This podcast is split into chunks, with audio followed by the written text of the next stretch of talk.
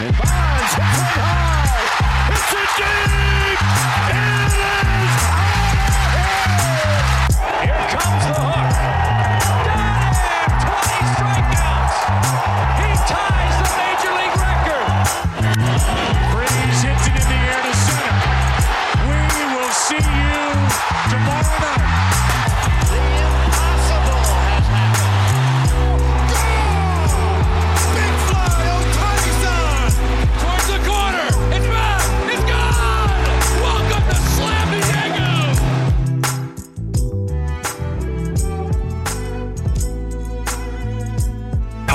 10 catchers in Major League Baseball for 2023. Welcome to the Just Baseball Show. That's Aram Leighton, and I'm Peter Appel. And it is Friday, February 24th. Normally, we have Jack on the Friday episodes, all three of us. Not today. He's traveling, probably stuffing his face with Culver's or something stupid like that. Aram and I are back. This Culver's thing is really taking a bite It's of its own. take, I dude, I would have never thought. I would have never thought. You know, it's actually. I'm glad you brought this up. There, there's there's few moments like we we've had some awesome guests on the podcast, and like there's those moments where you realize like, oh wow, people are actually listening. This, this it hasn't come up in a while. This Culver's thing was one of the first times where I'm like, shit, man, people are listening to us because like I didn't I couldn't believe how many like text like DMs, tweets, whatever about a burger place I've never heard of.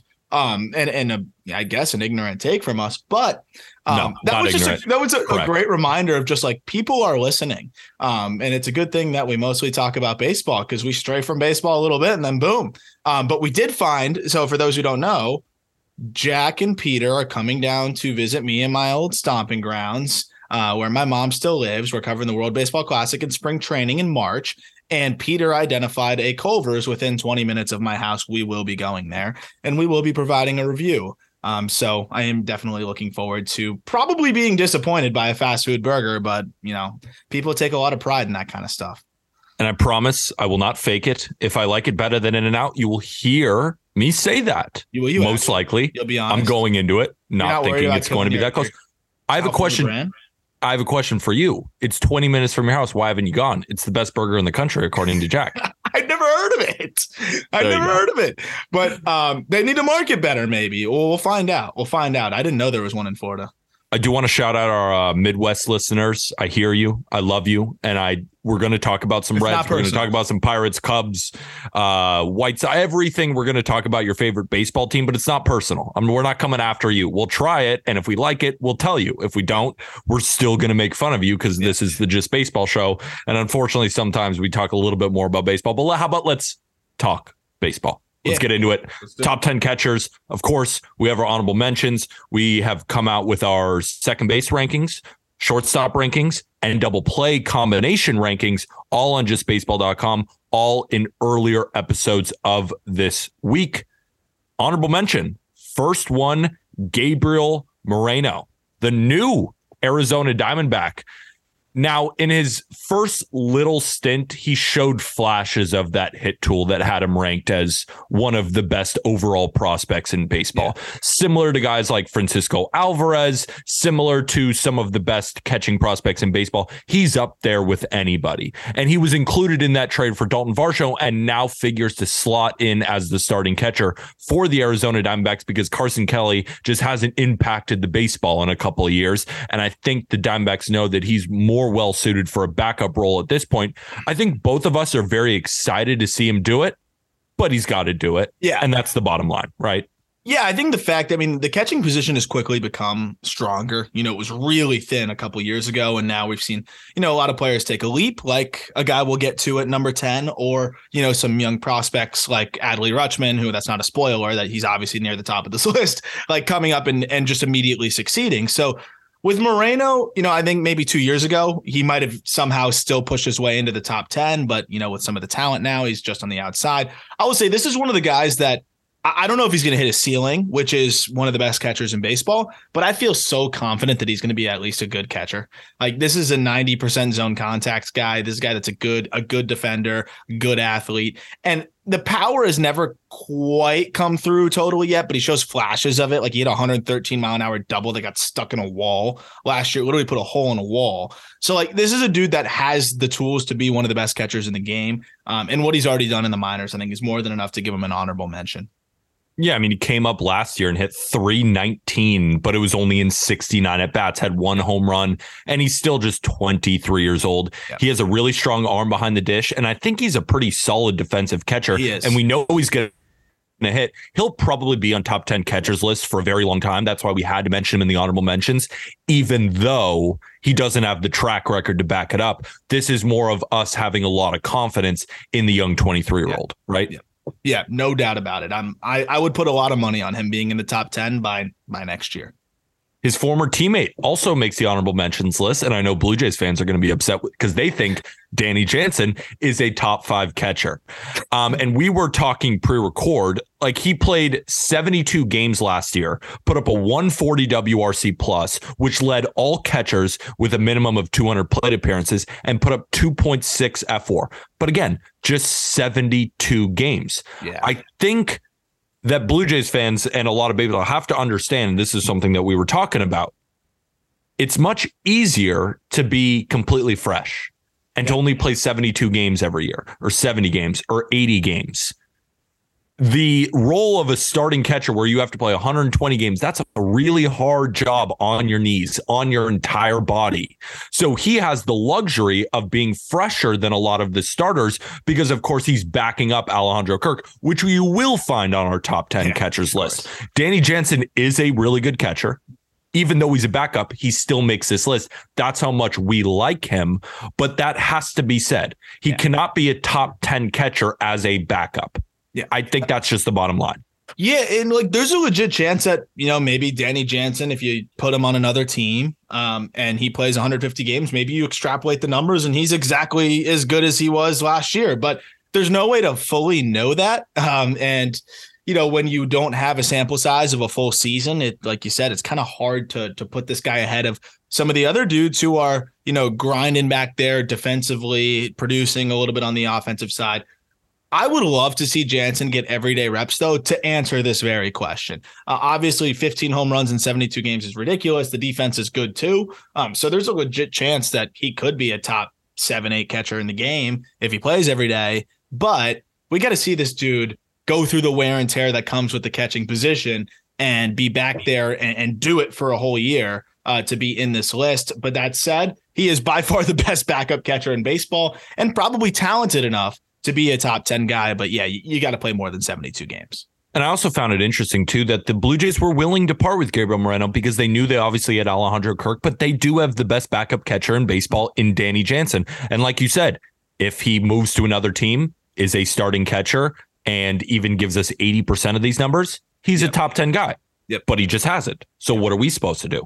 We have to rank him in the honorable mentions because we understand the talent, but at the end of the day, he's backed he's a backup.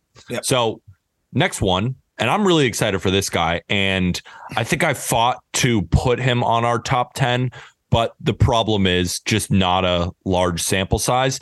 And the defense is what can kill him because, of course, he's going to play some DH, but he should play catcher most of the season for the Milwaukee Brewers, and that is William Contreras, obviously brother of Willson Contreras, and he hits like his brother. He hit 20 home runs in 97 games, um, but he's got to improve on the framing.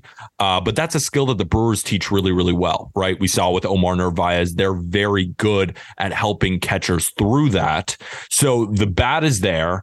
It's just not a large sample size and we don't exactly know how well he's going to perform defensively over an entire season as a starter. Yeah. That's why I understand keeping him off, but I think this guy has crazy juice, some of the most juice of any catcher in Major League Baseball.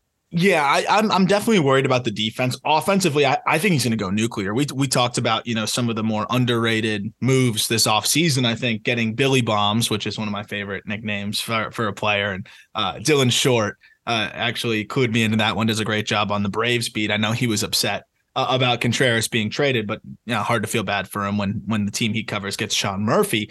But back to the the point here is that it, it is all about the bat with Contreras, and you know if he can be passable defensively.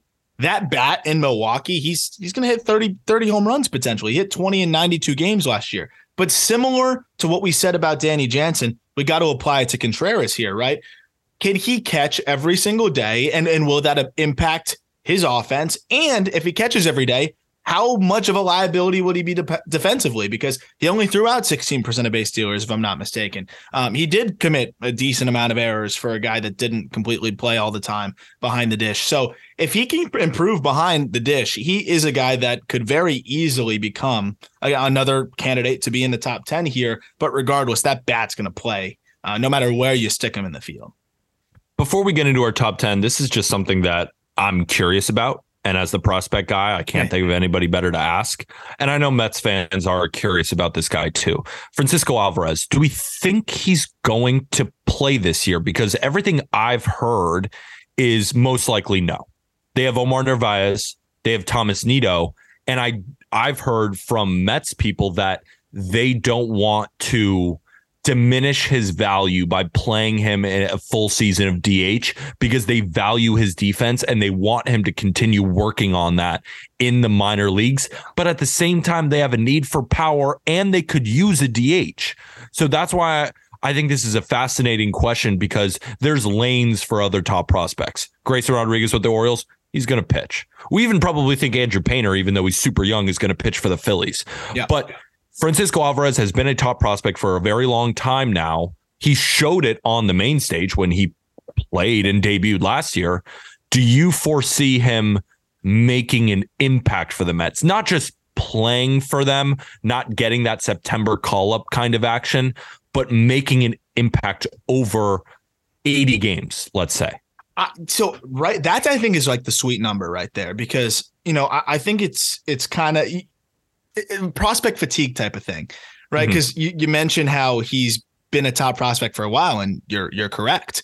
He's also just turned 21 years old. So it, it's wild how like because of the prospect fatigue of him just being around for so long, like oh, like is Alvarez going to contribute? Is he going to contribute? Is he going to contribute? And like, yeah, he probably will. But why rush it? So I think that's the perfect number is 80 because a half season to work on the defensive side of things but also he's got some holes, you know, in his game offensively right now. He cannot lay off the high fastball. He was chasing him a ton. Uh, he was swinging and missing a little bit more than you'd like to see. The in zone whiff a little bit higher. So there's some small little tweaks that he needs to make. That in 80 games in AAA, I think they could bring him up, and he could be the perfect complement as that like half time, half DH, half catcher, splitting time, roaming around, and being a power bat for them. But yeah, I love the idea of 80 games in AAA to just kind of work through those things, 70 games, and then back half of the season. I do think he can make an impact for the Mets. Perfect. Let's get into the top 10 catchers. At number 10, Jonah Heim of the Texas Rangers put up 2.8 fWAR last season, slash 227, 298, 399 in 450 plate appearances. Got you for 16 bombs, walked at a decent amount, 9.1%, struck out less than 20%, was around a league average hitter by WRC plus, recording a 99 and his defensive metrics. That's his calling card. So that's what I think gets him onto this top 10. We were all waiting for Jonah Heim to put up that at least average season because catchers, it's much more about the glove. And then if you're an average hitter, you're going to get a lot of love at this position. And that's exactly what Jonah Heim did. While the glove is great, it's only been one season truly of a great bat, but eight defensive runs saved, 9.1 in the framing metrics. Jonah Heim has consistently had a great glove, but this is finally the year he put up the average offensive season. And I like that he doesn't strike out. I like that he takes his walks. That's what puts him at number 10 for us. Yeah, I'm always surprised he didn't put up a little bit more of of an fWAR. Um, you know, I wonder where like metrically he kind of got docked, but you know, obviously the defense still put him up to to two point what was it two point eight? Uh, two point eight. The fact that he was a 99 WRC plus guy, but if you're going to be a league average hitter as a phenomenal defensive catcher, that's a top 10 catcher, right? Like that's exactly what that is. But Danny Jansen, if he played 120, 130 games, I think probably pushes past Jonah Heim. But Jonah Heim was really good in the first half and then struggled in the second half a little bit. So he he maybe ran out of gas. This was his first season playing over 100 games uh, in terms of at the big league level. And 127 games intense behind the dish at the big league level, he faded a bit at the end of the year. So, you know, what's interesting is it's something that you got to give him the benefit of the doubt on because, you know, is, are we going to penalize him for playing more games? No, I think we should reward him. So he was phenomenal. I think it was a 116 WRC plus in the first half, faded in the second half, but the defense you know, as Ryan Finkelstein mentioned this on on Who's Better the other day, we were talking about shortstops. Gloves don't slump, and Jonah Heim's glove didn't slump, and he was consistently a great catcher for them. I think the bat could be even better next year too. If he didn't fall off so hard in the second half, he probably would have been above average offensively. So um, Heim is really fun to watch do his thing behind the dish, and I think is a really safe bet to just be a solid catcher every single year moving forward. I totally agree. And the best defender at the position last year comes in at number nine, and that's Jose Trevino of the New York Yankees, who put up a 3.7 F war in 353 plate appearances, slash 248, 283, 388 with 11 bombs. Didn't really walk much, but also didn't really strike out much. Was a below average hitter, 91 WRC plus. But again, the calling card was the defense. And by the numbers, and honestly, watching him every day, he was the best defender I've ever watched consistently at the position. And I don't say that lightly.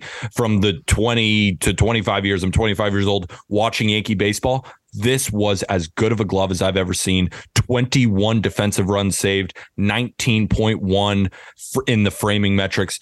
Um, I also think it's important to say because for example, Jonah Heim, 99 WRC plus. Jose Trevino, 91 WRC plus. That's compared to the entire league. That's not compared to catchers. Yeah. Because the catching position, the average WRC plus for a catcher, I think, is around 92. So Jonah Heim, at least for catchers, is an above average hitter, while Jose Trevino, compared to other catchers, is around average, which I also think is important to note here. Because again, this is a demanding position where it's hard to hit consistently, especially in the second half. And it's pr- been proven with at least these first two guys because Trevino came out hot, made the All Star team, but then had a slower second half with the bat. Yeah, so here's the here's the slash line for catchers in the league, um, which is a very important point, and it swings back the other way. I always try to make this point with like first baseman too. Like, oh yeah, that first baseman has a 105 WRC plus, but like the average first baseman's probably a little bit better than that. So it's it's slightly below average. It's got you got to compare positions here, especially catcher.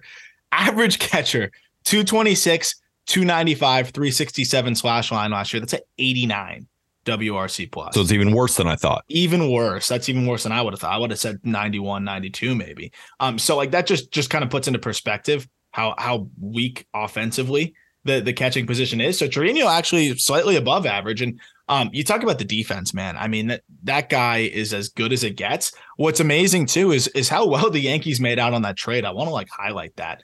Albert Abreu and Robbie Ahlstrom was was the package that they sent out, and Abreu was pitching for the Yankees again, wasn't he? By the end of the year, so yes, he was not very good, but he was pitching for the Yankees. But, he, but the point is, is he wasn't a Royal anymore, or, or, or a Ranger, point. excuse me, anymore. Um, so you know, I think that's that's pretty nuts. Um, and a great trade there by the Yanks. But yeah, I, w- I want to see how Trevino's bat ticks up because I really do think the guy can swing it. Like I do think he's he's at least an average hitter. So uh, regardless, his defense is going to keep him right around this back end of the top ten.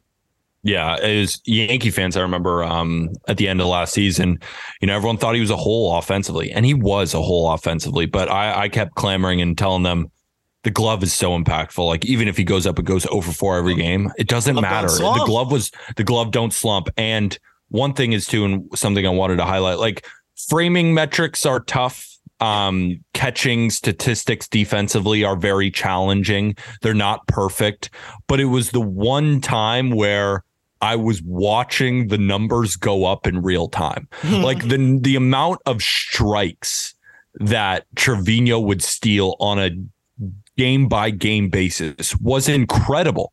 And we spoke with Ryan Lavarnway on the Just Baseball show, who's a he's been playing in Major League Baseball and minor league baseball for 12 plus years. And he was saying that front offices that he spoke to three strikes stolen by a catcher is the same as an RBI for a hitter. It's that impactful. It can save a run basically if you steal three strikes in a game. I'm so glad you brought that up. So I was just talking to one of my buddies in the Angels org, Anthony Mulrine, who's like defensive catcher, like through and through. Uh, and and he, I was asking him just like you know with with the stances that they try to get them in, like the one leg kicked out, the splits that that catchers will get into.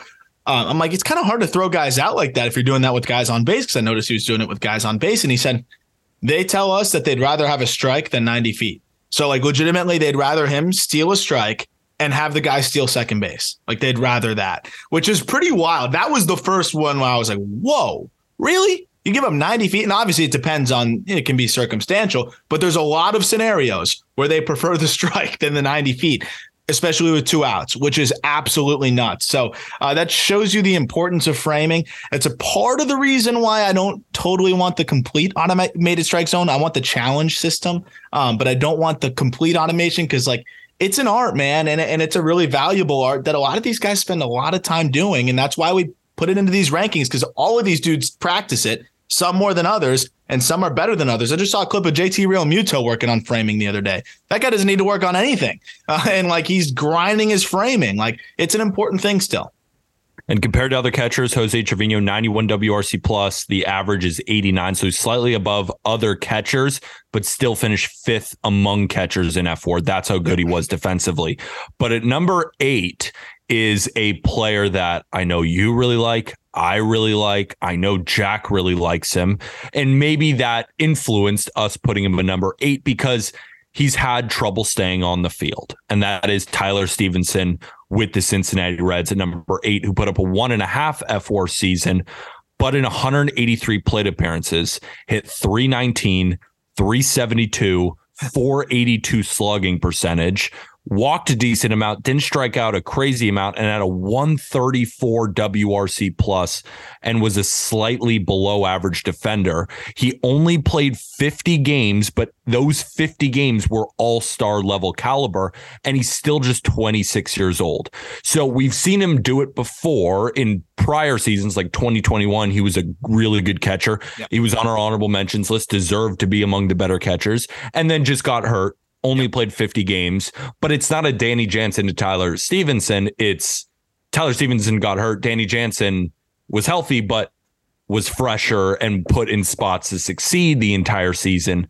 Tyler Stephenson, I think if he plays a full 162, is even better than the number eight spot on our list. Yeah, this is one that's going to make us look good or bad. Um, you know, I guess yep. they all can make us look good or bad, but this is one that I feel like could really make us look good or bad because it, th- this is somebody that I'm willing to roll the dice on. I think the Reds actually came out and said they're planning to move him around a little bit more to kind of you know keep him healthy, uh, which is which is a good sign. So you know maybe he's not going to catch as much, but we'll see. You know usually there's smoke sometimes, and things shake out a different way. But offensively, I mean, this guy's a this guy rakes. You talked about what he did in 50 games. How about you know what what we saw from him even in 132 games in 2021? Like it was really really solid then too.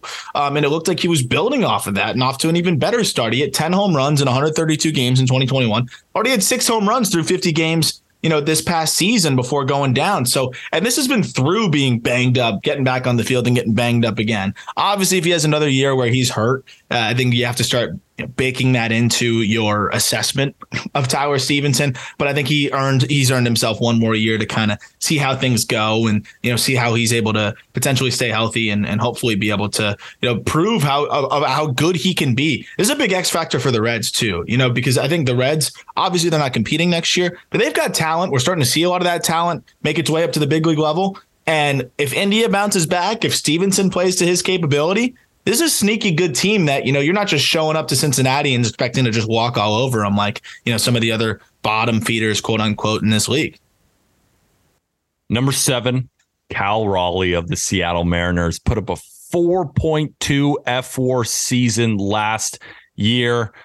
Not going to be very high in the batting average department through 415 plate appearances last year, but his game is power as well as defense. 211 batting average, but a 284 OBP, 489 slugging percentage with 27 home runs.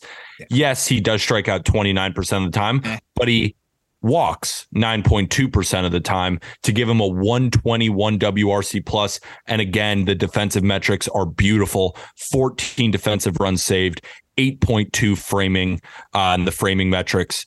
He's just a power machine who's great defensively kind of similar to Mike Zunino in that way, but I think Mike Zunino, remember that season where he crushed, it seemed like a home run every day and played good defense. That was kind of his game. It's kind of similar here, but I believe in Cal Raleigh's bat more than I did at the time, Mike Zunino. I remember we were doing the ring. I was like, that was a shot in the dark. Cal Raleigh, this seems like prolonged success. Mm-hmm. Like this will continue to happen. Maybe he doesn't hit 27, but he probably will hit 20 to 25. He's still going to be really good defensively. He's still young. He's incredibly important for the Mariners' young pitching staff because he is a great glove behind the plate.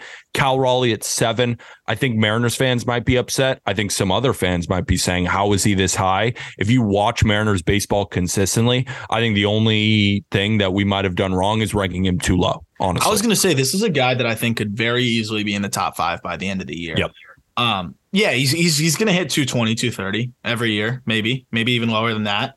But I, I think the power is like that good. Like I really do think he's going to hit 25 to 30 home runs every single year. I mean, this is a dude that was routinely popping 110 mile per hour exit velocities, and uh, he's a switch hitter too. And and it's pretty even from both sides. So you know, at least if you're going to be a swing and miss guy, if you're a switch hitter, you, you know, at least you don't have to worry about him getting like diced up by lefties to a 130 batting average, or like for Mike Zunino, he he eats more against lefties, and then righties like really gave him fits. Uh, he's always going to hit more, I think, than Zunino. The power is right there with him, and the defense is fantastic. He was also playing with a jacked up thumb last year, so I do wonder, like getting healthy. Um, you know, he was playing through that jacked up thumb, and as a switch hitter, like maybe one of his sides, it was bothering him more than the other. Um, I, the defense isn't gonna isn't gonna really change. It's going to be really good. I think the bat's only going to get better and better. Raleigh, I, I would probably say if we're predicting, I'm curious where you stand on this, Pete. I would say that I think Raleigh's going to be a top five catcher by the end of the year. Obviously, he'd have to bump somebody out, and I, I honestly think he will.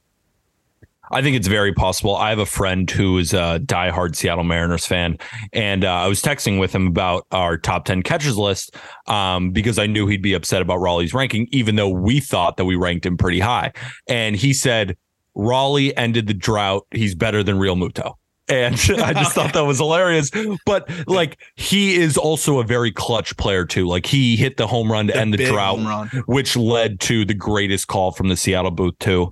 Like this is a guy who I agree with you. I think could bump into the top five, but our top six is so freaking loaded and they've yeah. done it year after year after year, except for our number six guy who just has incredible talent and is coming off an all star um, game of himself. And that's Alejandro Kirk coming in at number six, who put up a 3.8 fWAR last season. In 541 plate appearances, this guy hit 285 batting average, 372 on base percentage, and a 415 slug, 14 home runs, but he walked more than he struck out, put up a higher WRC plus than Cal Raleigh did, and was almost as good defensively.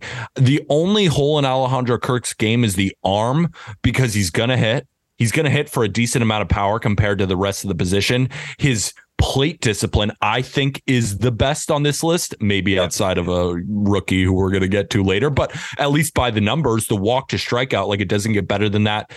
Alejandro Kirk was always a guy with great batted ball data who some scouts looked at and saw a five foot eight, 250 pound bowling ball and thought, no way he's going to be good. But I got to give credit to our guy, Colby Olson, on this one because we rip on Colby for some of his takes. He's been an Alejandro Kirk guy like before anyone I knew was an Alejandro yeah. Kirk guy. And now he's really developing as one of the best catchers in baseball. And I fully believe like that's why it's hard for me to say, yeah, Cal Raleigh will overtake a guy like Kirk because Kirk has all the ability to go even higher too. Like this, yeah. this is where the position gets really good. I think it's interesting too because him and Kirk couldn't, you know, Raleigh and Kirk couldn't be more different, right? Um, you know, we're talking about a swing and miss power guy, though. Though Kirk has some power, but a swing and miss power guy with with really good defense to a a guy that you know is is, is all right defensively. Uh, I think has gotten a lot better there, but really bat to ball and, and approach is what makes Kirk what he is. I would say of the top 10, he's without a doubt the best bat to ball guy on this list. 90% zone contact is insane. I think it was 89 90. I mean, that is ridiculous. He doesn't chase. Um, you mentioned walking more than he strikes out. Uh, it's one of the best swinging strike rates I've seen. Like, I, I know why Colby like liked him so much because it was the same story in the minors. It was, you know, just not a lot of swing and miss, not a lot of swinging strikes, ton of zone contact, just walking a lot. Like it's this one of the safer offensive profiles you're going to find. And for him to not be a, a dreadful defender, beyond that, he's actually was a pretty decent defender last year. Like that puts him in a spot now to be a really good catcher for a long time. He was 23 last year, Peter. Doesn't feel like it doesn't he doesn't look like it. He looks a little bit older, uh, but he's 23. Uh, if the defense holds up, I think the bat's going to keep getting better.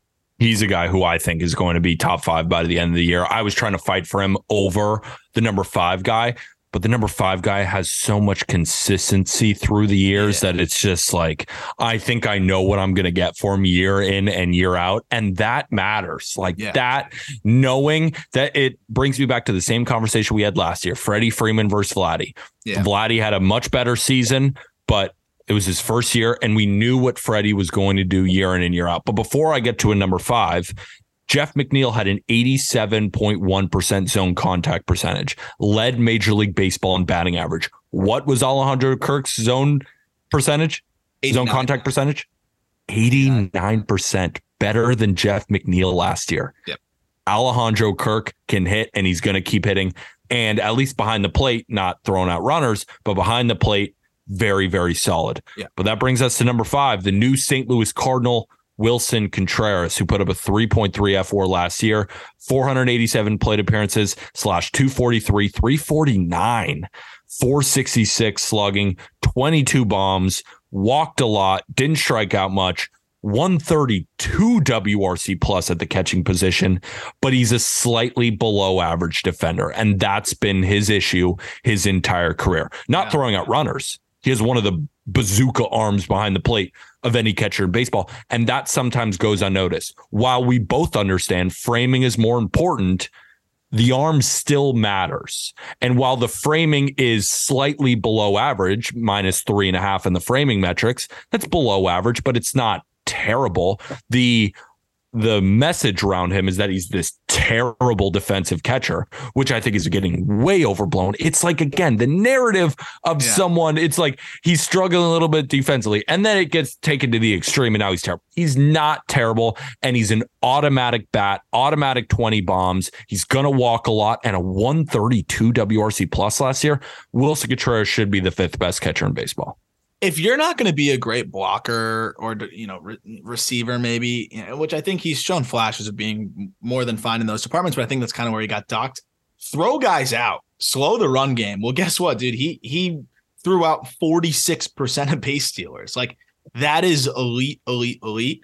Um i i, I do wonder if the defense will kind of tick back up going over to you know a place where i think he's a little reinvigorated. Obviously there was some I, I don't even know what was going on in Chicago with him. Obviously, there was a lot of weird stuff with the way that they handled him and not extending him, and you know whatever was happening there.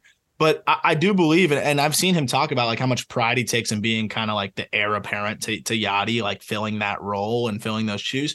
I do wonder how, how he's going to defend and, and if there's going to be a priority and a focus on improving that. Because if he improves even a little bit defensively, he's one of the best hitting catchers in in the game, and he's a middle of the order masher if he wasn't a catcher. So um, it was a tough one though, Kirk versus Contreras. But when you have the offensive season that he had last year, um, and, and when you do what he has done for so long, I think I think you're right, Peter. Like, uh, would it shock you? I, I think we both believe that Kirk is going to take that step forward and continue to be great. But if, let's say Kirk struggles out of the gate, would that shock you? Like it's baseball, no. sophomore slump for a catcher happens all the time. Uh, Contreras, I would be shocked if he did not hit well next year. Um, like right out of the gate, that would honestly shock me.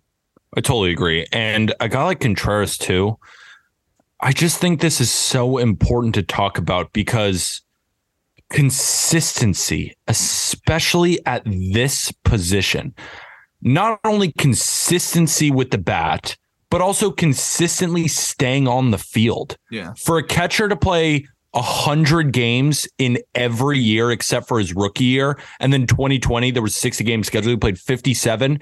He played 113, 128, all of the 60 game season, 105, 138, 117. So he's going to stay on the field. He's going to hit. He's going to be a leader. He's going to almost eliminate the run game where bigger basis. Jack yeah. said it, it won't really matter. It won't impact more steals. Maybe it does, maybe it doesn't. I don't know. Yeah. But Willson Contreras is certainly going to do his job to limit that. Like that is so impactful. So Willson had to be number five, even though I think both of us are thinking to ourselves, Kirk should take the step forward. It's, it could, it's probably going to flip flop by midseason, but you got to you got to pay homage to the to the vets. Exactly, and he deserves it. And it's not like he's this grizzled veteran who's over his prime, and we're just handing him a ticket, being like, you know what, you've done awesome in your career. Let's rank you at number five just to be nice. No, he's thirty. He's not he's thirty. He, he could take a lead next year. He could he could improve in some ways. You never know. But number four, this is where the list gets real good, real good. Sean Murphy. Uh, Atlanta Braves. Love this man. 5.1 fWAR last year, 612 plate appearances, plays basically every day. 250, 332, 426 slash line, 18 bombs, doesn't strike out, takes his walks, 122 WRC plus.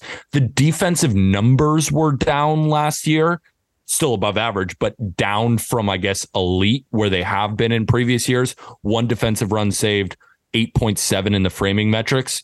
But I think Sean Murphy is as well rounded of a catcher that we have in Major League Baseball. Gold Glove in 2021 in his real first full season. 2022 finished 11th in the American League in FWAR, 10th place MVP vote. He's awesome. I love Sean Murphy. The Braves got a really good one. Really good one, man. And, and and honestly, I do wonder, like defensively, how much of it was just the really crappy pitching staff and um just just almost just getting exhausted of being out there in Oakland. Um, because I mean, there's a lot of just like focus and and uh, attentiveness and, and energy that goes into catching as well. And and we've seen Murphy be a great defender. What what I'm interested on on the offensive side of things is, uh, you, I know you're the splits guy, Peter. I got splits for you here. We we know the Coliseum. We know Oakland is a brutal place to hit. Um, on the road, 129 WRC plus last year at home, 114, no slouch at home. But how about the the, the slash line? It really kind of encapsulates it. Home slash line 227, 321, 386. Road slash line 271, 343, 465. It's a 100 OPS difference. If if Sean Murphy is that away slash line next year, he's a top what catcher in baseball?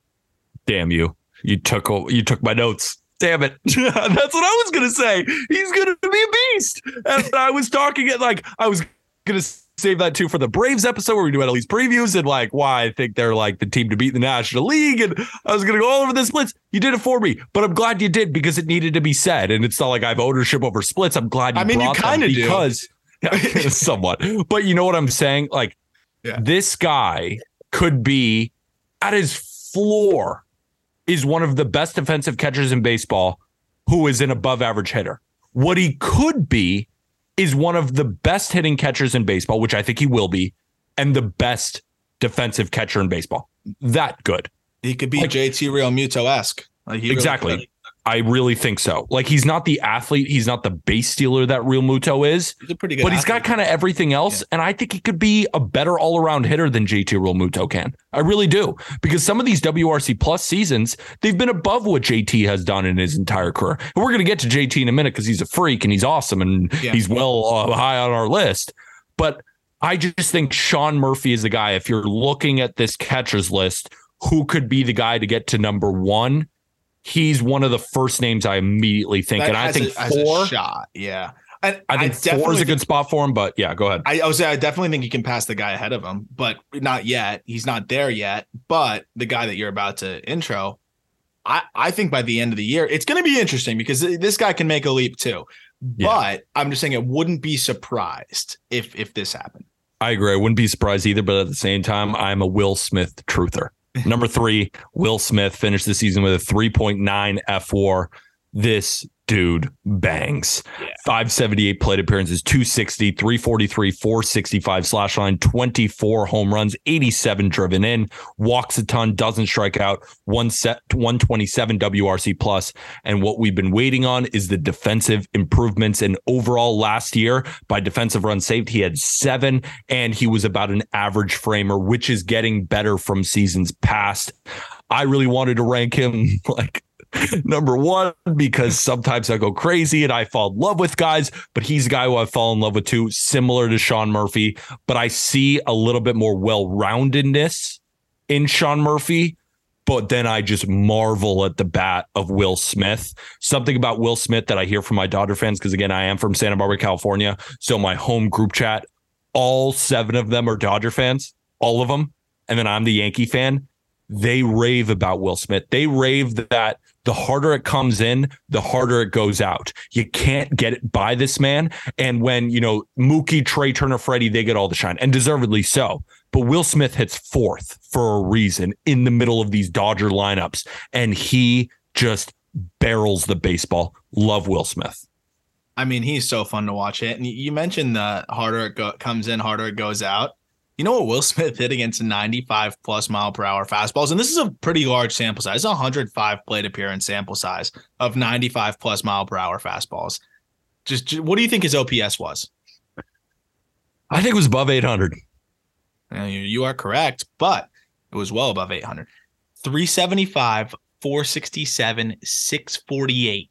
That's an 11 14 OPS against fastballs 95 and above that like t- to your to your friend's point shout out peter appel's group chat that that's an eye test reinforced by the data harder it comes in harder it goes out this dude is just a pure hitter man he he really is and um you know the defense to, to make the improvements that he has made defensively is huge because you know, I think there was a point in time where like, is he going to catch? Like, is he going to still? Are they going to keep him there? And the one area that he's improved upon a lot too, that I don't, I think maybe might have been really frustrating for Dodgers fans was uh, limiting the run game because it used to be green light go with with John with Will Smith. I mean, you look at 2021, 72 stolen bases against him. They opponents yeah. tried 100 times and 111 starts behind the dish. He was better last year. 46 stolen bases on 56 attempts. It's not great, uh, but at least they, they, were running a little bit less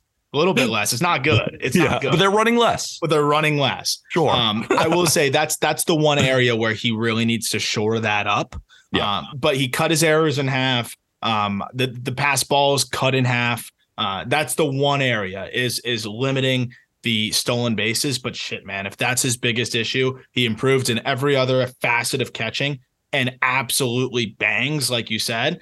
Um, this guy's going to be a top catcher in the game for a long time. A 132 career WRC plus through his first, you know, three three seasons. I guess you can count it's like two and a half and a half is ridiculous. Ridiculous. And let's just marvel at the bat a little bit longer. Against sinkers last year, hit 368 with a 653 slugging against them.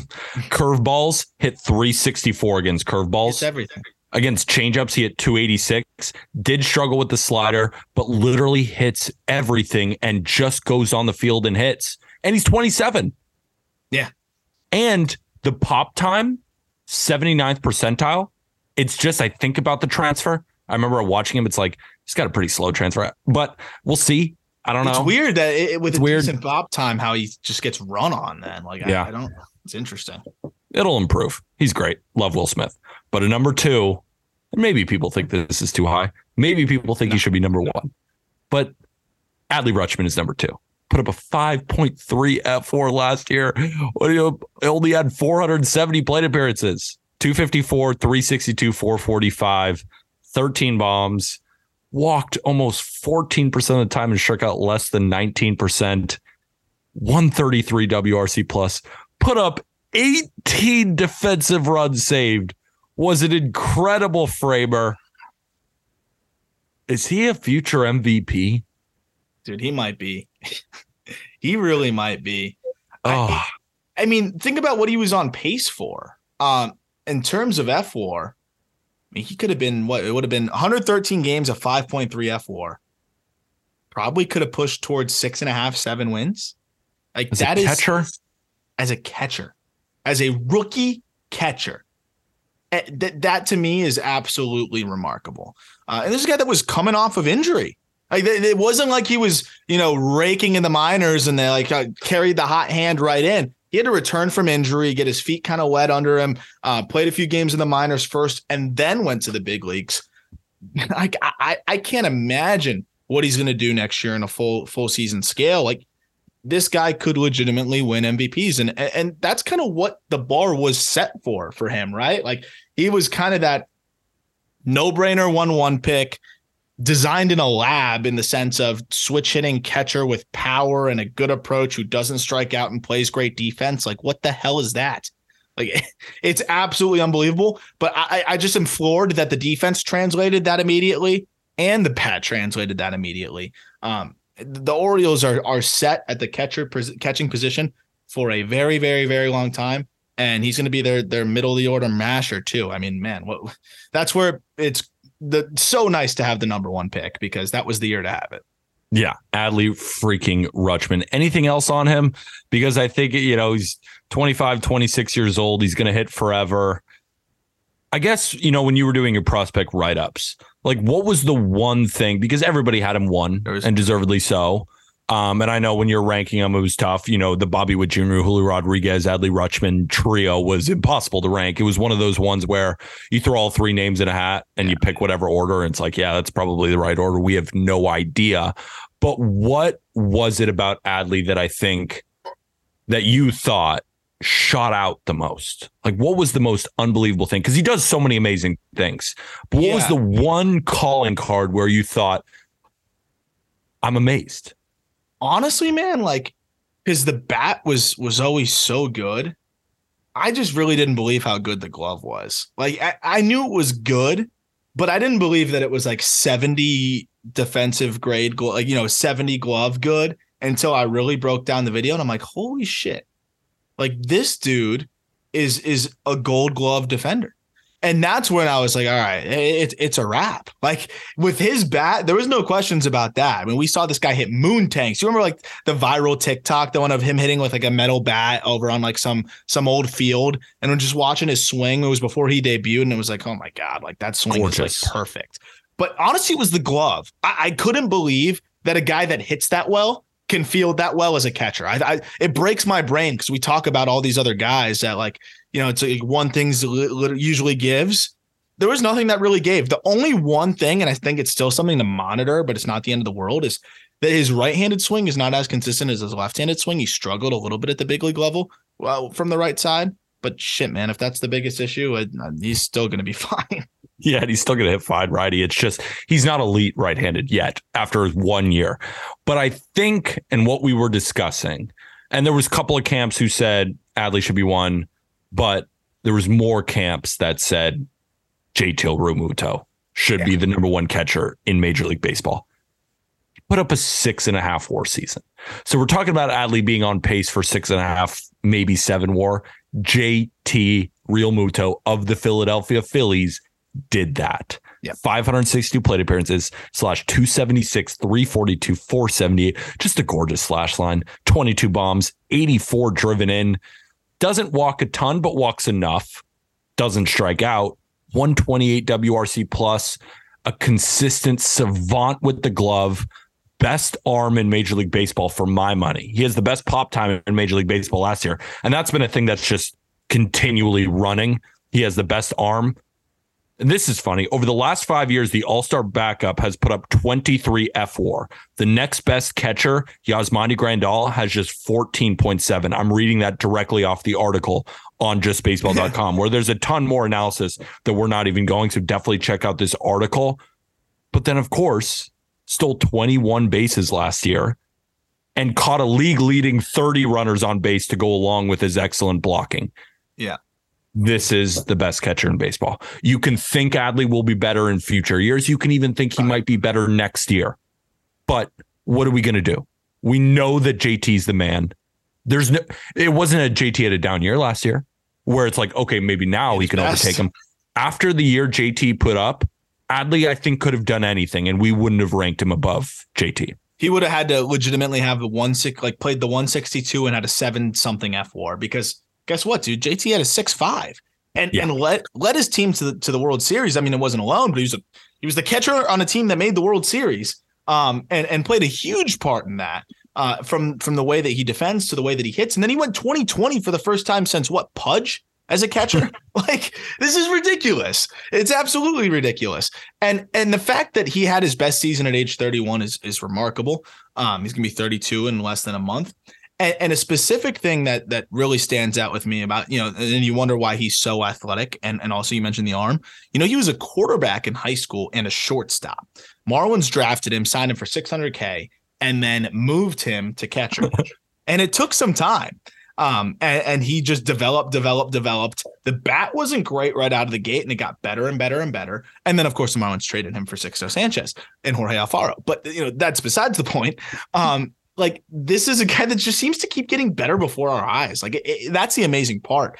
And I think he's going to age pretty well. Will, will he be as fast? Maybe not. But like right now, he still moves. Um, and he hits the ball hard. And I mean, I, I'm just such a big fan of the way this guy plays. Watching him come up uh, was awesome. I think this is going to go down of all the trades that the Marlins made, you know, through that little era there of, of you know, the Jeter era. Um, I think this is the worst one. I really do. And I, I know you could say yeah, Yelich, you could say this, or that you could say that. I think this is the worst one because this guy was arguably the best catcher in baseball then, and he's arguably, not really arguably, the best catcher in baseball now until Adley Rutschman dethrones him. You know how hard it is to be a top one or two catcher for eight years uh, across two different teams?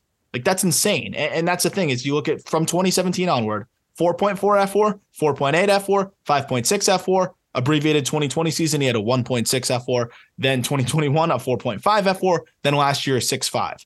He's legitimately a minimum 4.4 fWAR guy every year since 2017. That's the best catcher in baseball. best catcher in baseball. This shows his well roundedness. Last year, he led National League catchers in batting average, slugging, stolen bases, defensive run saved, and pop time. So every level, bat to ball, power, speed, framing, throwing guys out, overall ability, he was the best. So he has to be the best catcher in baseball. Just to go over our top 10 again, number 10, we have Jonah Heim of the Texas Rangers. Number nine, Jose Trevino of the New York Yankees. Number eight, Tyler Stephenson of the Cincinnati Reds. Number seven, Cal Raleigh of the Seattle Mariners. Number six, Alejandro Kirk of the Toronto Blue Jays. Number five, Willson Contreras, new St. Louis Cardinal. Number four, Sean Murphy, new Atlanta Brave. Number three, Will Smith of the Los Angeles Dodgers. Number two, Adley Rutschman, Baltimore Orioles. And number one, JT Realmuto, with honorable mentions, William Contreras on the Brewers, Danny Jansen on the Toronto Blue Jays, and Gabriel Moreno, the new Arizona Diamondback. What a list. What a Great job, us.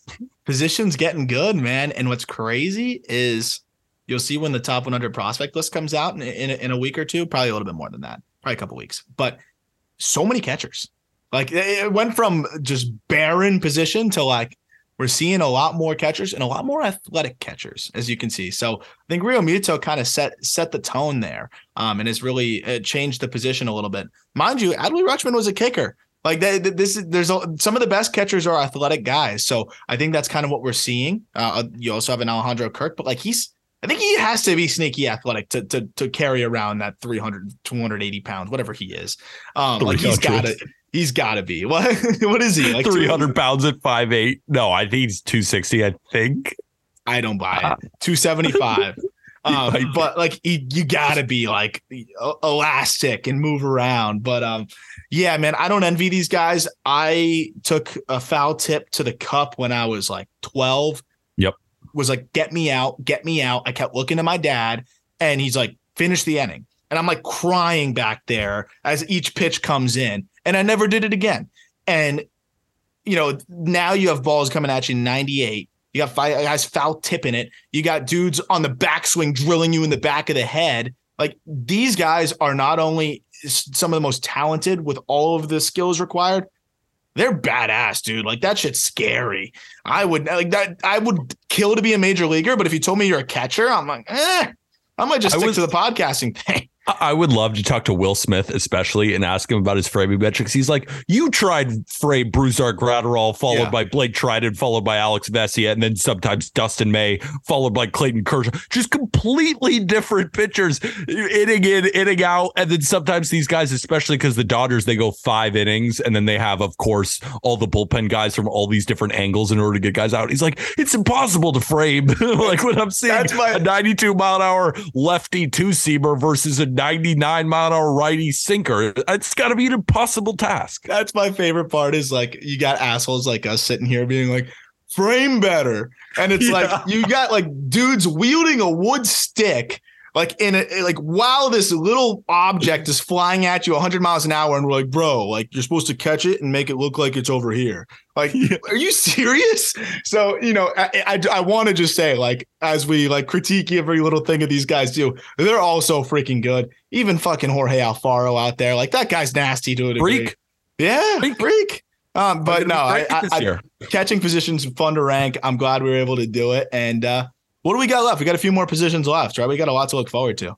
third base, first base, pitchers, outfield, corner outfield, relievers, bullpens, starting rotations. So much more is happening here on the Just Baseball show and on justbaseball.com. What I'm most excited about, what's happening on justbaseball.com, besides all these top tens, is the World Baseball Classic previews. Yeah. We are pumping them out like nobody's business. Every team is getting a full preview as well as I will be releasing my World Baseball Classic betting preview on not gambling advice. But then also we're doing World Baseball Classic previews on the show. We're also going to be in Florida to go over and to, you know, just cover the World Baseball Classic Yeah. in Florida while doing a Culver's review, which might end up being more impactful for our listeners. It might. Uh, it sounds like it. I think if we said like Team Israel is going to run the table, people would be like, "Oh, nice." Culver sucks. Like, uh, fuck you. Like, you know, how, what do you mean? Like, that's a hot take. Like, all right. So, um, We're- that's we're willing to take it, Don't though. sleep on Team Israel. Don't sleep on Team Israel. I'm gonna probably be putting something together soon too of top prospects to follow in the World Ooh. Baseball Classic. Love that. um, give you a little guide if you're not a huge prospector. It's just kind of fun. You know, you have a random game on, kind of know what what to look out for. Like Harry Ford for Great Britain, for example. Like there's a lot of prospects, Owen Caissie for Canada, that are going to get an opportunity that they wouldn't otherwise have for a long time. Like we might see a Harry Ford against a Sandy, or we might see like you know an Owen Caissie against you know somebody else of of note. Like that's very cool. Um, and that's what what's cool about the World Baseball Classic. So looking forward to our increased coverage of that. And the Just Baseball Show will be breaking that down plenty. Absolutely. And of course, all the new podcasts on the network, definitely go check them out. Uh, there's a list in our link tree on social. If you want to see them all out, Who's Better Baseball, Just Fantasy Baseball Show, which is doing really well right now. All the fantasy baseball stuff, people are getting ready for the season. Our guy Colby and Clay are handling that. But again, want to make sure everyone gets the app prize picks. It's in the episode description. 100% deposit match if you use code Just Baseball because we will have season long props on there. I already just came out by the time you're listening to this. If you check on my Twitter, you will, or the TikTok or the Instagram, you will find my favorite season long props, whether it's strikeouts and home runs. I want to get those out before I think the lines move because I think the lines are broken. One line that I'm so upset that I didn't grab and I knew I should have, but I was just doing so much research. Then, then the line moved. Pete Alonso opened at 28 and a half home runs. Guess what it is now? What is it now? 38 and a half. I missed it. Was it like a glitch? Broken line. That's what I believe these two are, not that level, but just every projection system, everything they've done in the past, everything is much better than the line says. So unless they get hurt, that's the only reason I think that that line will go under. Make sure you do that. And you can play them for free on Prize Picks. Guess what? Prize Picks also has a free Luka Square that you can pair with it. He only has to have one 30 point game in the second half. Do you think he's going to do that? Um, yeah, I think he might do that game one. So Yeah. Yeah. And you can pair that with these two in order to get the best value ever. and it helps Make, us. and it helps us. Make sure to download Prize Picks. That's in the episode description. And with that, thank you, everybody.